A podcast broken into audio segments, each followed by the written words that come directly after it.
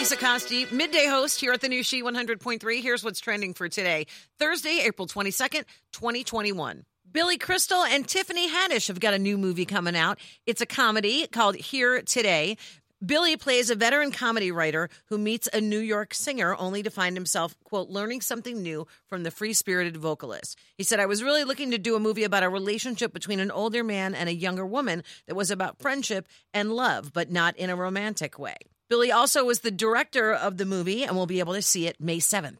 Disney has set a massive movie licensing pact with Sony Pictures for the U.S. that promises to bring Spider Man and other Marvel properties to Disney Plus, starting with Sony's 2022 release slate. Hulu will gain access to what Disney described as a quote, significant number of library titles starting in June. And don't forget to reduce, reuse, and recycle today. Happy Earth Day to you and yours. And that's what's trending. Have a great day. And thank you for listening to the new She 100.3, the best variety of the 80s, 90s, 2K, and today.